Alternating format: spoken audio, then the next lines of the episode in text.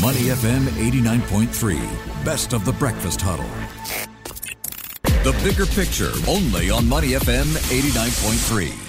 Money FM 89.3. Good morning. It's the Breakfast Huddle with Elliot Danker and Ryan Huang. The month of July, we're going to focus a lot on REITs because, uh, Ryan, it's the 20th anniversary of REITs here in Singapore. That's right. So back in 2002, it was when CapitaLand Malls Trust listed on the SGX as the first REIT, and we have come a long way. Yeah. Now we have over 40 REITs and property trusts. They make up about 13% of the entire Singapore stock market. And to help us review the performance and the evolution of the landscape, we've got Vijay Natarajan. He is an analyst at RHB Group. Morning, Vijay. How are you doing today? Morning, Ryan. Morning. I'm doing good. How are you?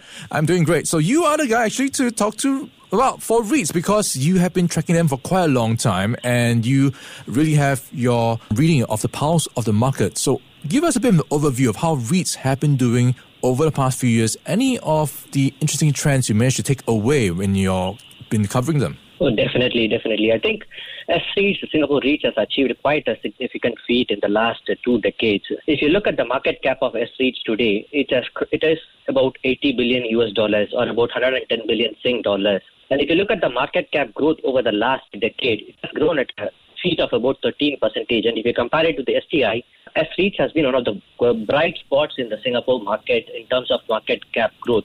It's not just that. Singapore REITs is the largest REIT market in Asia Pacific ex Japan at this point of time. And if you compare it globally, S REIT is actually the fifth largest in the global universe behind US, Japan, Australia, and UK.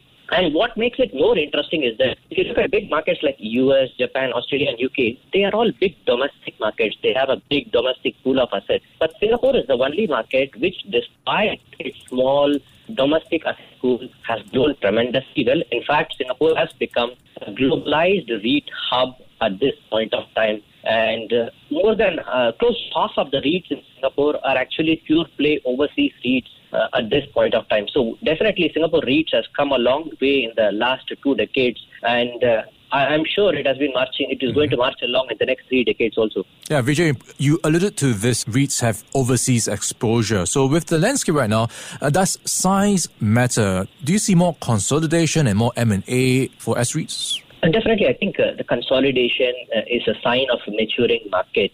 What has happened over the years is that size has become quite important in the market. Uh, larger REITs has a kind of snowball effect. What happens is that their cost of equity becomes lower. They are able to acquire assets much more accretively. Mm-hmm and uh, they are able to grow and their liquidity because of their larger size they have they have a bigger institutional following and uh, more liquidity. So we have seen over the last three to five years, there has been a lot of mergers which has happened in the S REITs market. There are close to seven S REITs that has merged. Some of the smaller REITs who have been trading at lower yield have either taken a privatization route or have tried to merge at some point of time. I mean, mergers and acquisitions in a way are a signs of market maturing. So I would expect this to happen. But the thing to note is that REITs should not merge for the sake of merging. It should have a proper uh, case in terms of uh, uh, who they are merging with and what are the synergies and how they can how they can grow along with unit holders is what unit holders should watch out for. Mm. All right, Vijay, just uh, take a bit of a recap of the first half of 2022.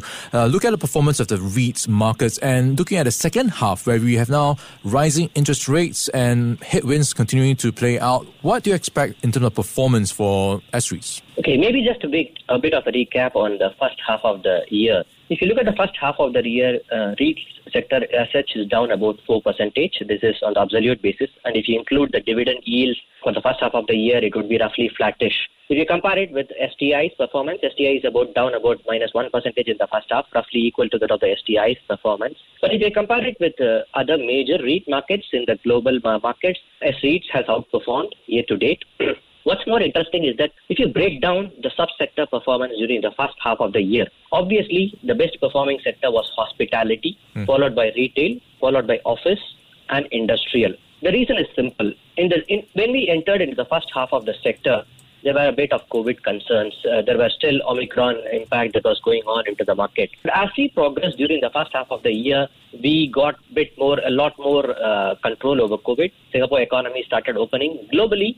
Many other economies started opening their countries also. So this has resulted in many of the reopening plays or sectors like hospitalities, retail, office, which were lagging behind in during the last two years from COVID impact to outperform in the first half of the year. But but I think if you are moving when you are moving into the second half of the year, what has become more and more pronounced right now at this point of time is that it's the impact of rising interest rates or uh, central bankers taking stock of the interest rates and controlling inflation and whether economy can reach a soft landing is taking a lot more prominence uh, uh, at this point of time. So I would say that moving into the second half of the year, because of the outlook of a central bank as well as the recessionary possibility, hmm. defensive sectors and defensive stocks like industrial sectors should come back into the market in second half of the year and that is a sector which we would be watching out more closely for second half of the year. Yeah, Vijay, interesting point when you raised about how the hospitality sector has been doing well. Frasers Hospitality Trust, in fact, uh, was uh, in the news recently because of its buyout offer. So I think it's a recognition as well of how attractive some of these valuations are for them to actually make that offer. Um, when you look at the valuations right now, what are some of the names that look attractive for investors to still get into at this point? I would definitely stick with the, the large cap industrial REITs at this point of time. I think uh, from a downside to upside perspective, I think uh, that gives you a better risk adjusted returns. Definitely, some of the overseas REITs uh, names are trading at much cheaper uh, valuation. I would say, I would say, U.S. office REITs is one among our uh, things where it is trading close to 10 percentage yields, which is unfairly beaten down on uh, negative market sentiments on office sector in our view, in especially in U.S.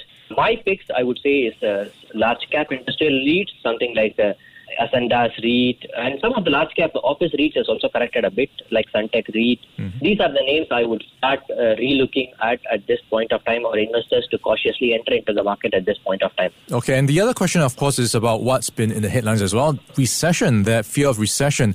Is this something to take note of when you look at exposure of these REITs? Should they be shunning things like the US markets when it comes to exposure for REITs? Um, yes, definitely. Recession is a topmost concern I would say investors, and analysts have in mind at this point of time. If you look at from an impact from an inter- interest rate perspective, I think the rising interest rates will have a minimal impact on REITs if REITs are able to grow their DPU over time, i.e., if economy grows, DPU grows, the effect of gr- growth on the REITs would nullify the impact of rising interest rates. But if economy enters into recession and REITs are not able to grow their DPU, then uh, rising interest rates would have a negative, larger negative impact on this point of time. At this point of time, I would definitely say that Singapore economy is in a much better position, mainly because of government support as well as external policies, which has helped the Singapore economy do well.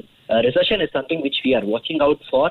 Uh, at this point of time, recession is still not our base case scenario. We still believe that Fed can somewhat achieve a soft landing at this point of time. But if recessionary scenario pans out, it also needs to be seen how how deep and how long this uh, recession is going to be and how impactful it is going to be. But this is not a base case we are watching out for. But if recession pans out, the sector that would get most impacted would definitely be retail, uh, of hospitality, followed by office industrial is still a sector which would be much more defensive in our view. That's why we are we are watching uh, we are we are picking out industrial sector as an outperformer in the second half because it's much more defensive in a recessionary environment. Mm, industrial REITs one to watch. Uh, Michan Vijay Natarajan, he is an analyst at RHB Group, helping us to walk through the landscape of S REITs, which is celebrating its 20th anniversary in Singapore. Vijay, thanks for your time and have a great weekend in advance. Thank you. Thank you, Ryan. Before acting on the information on Money FM, please consider if it's suitable for your own investment objectives, financial situation, and risk tolerance.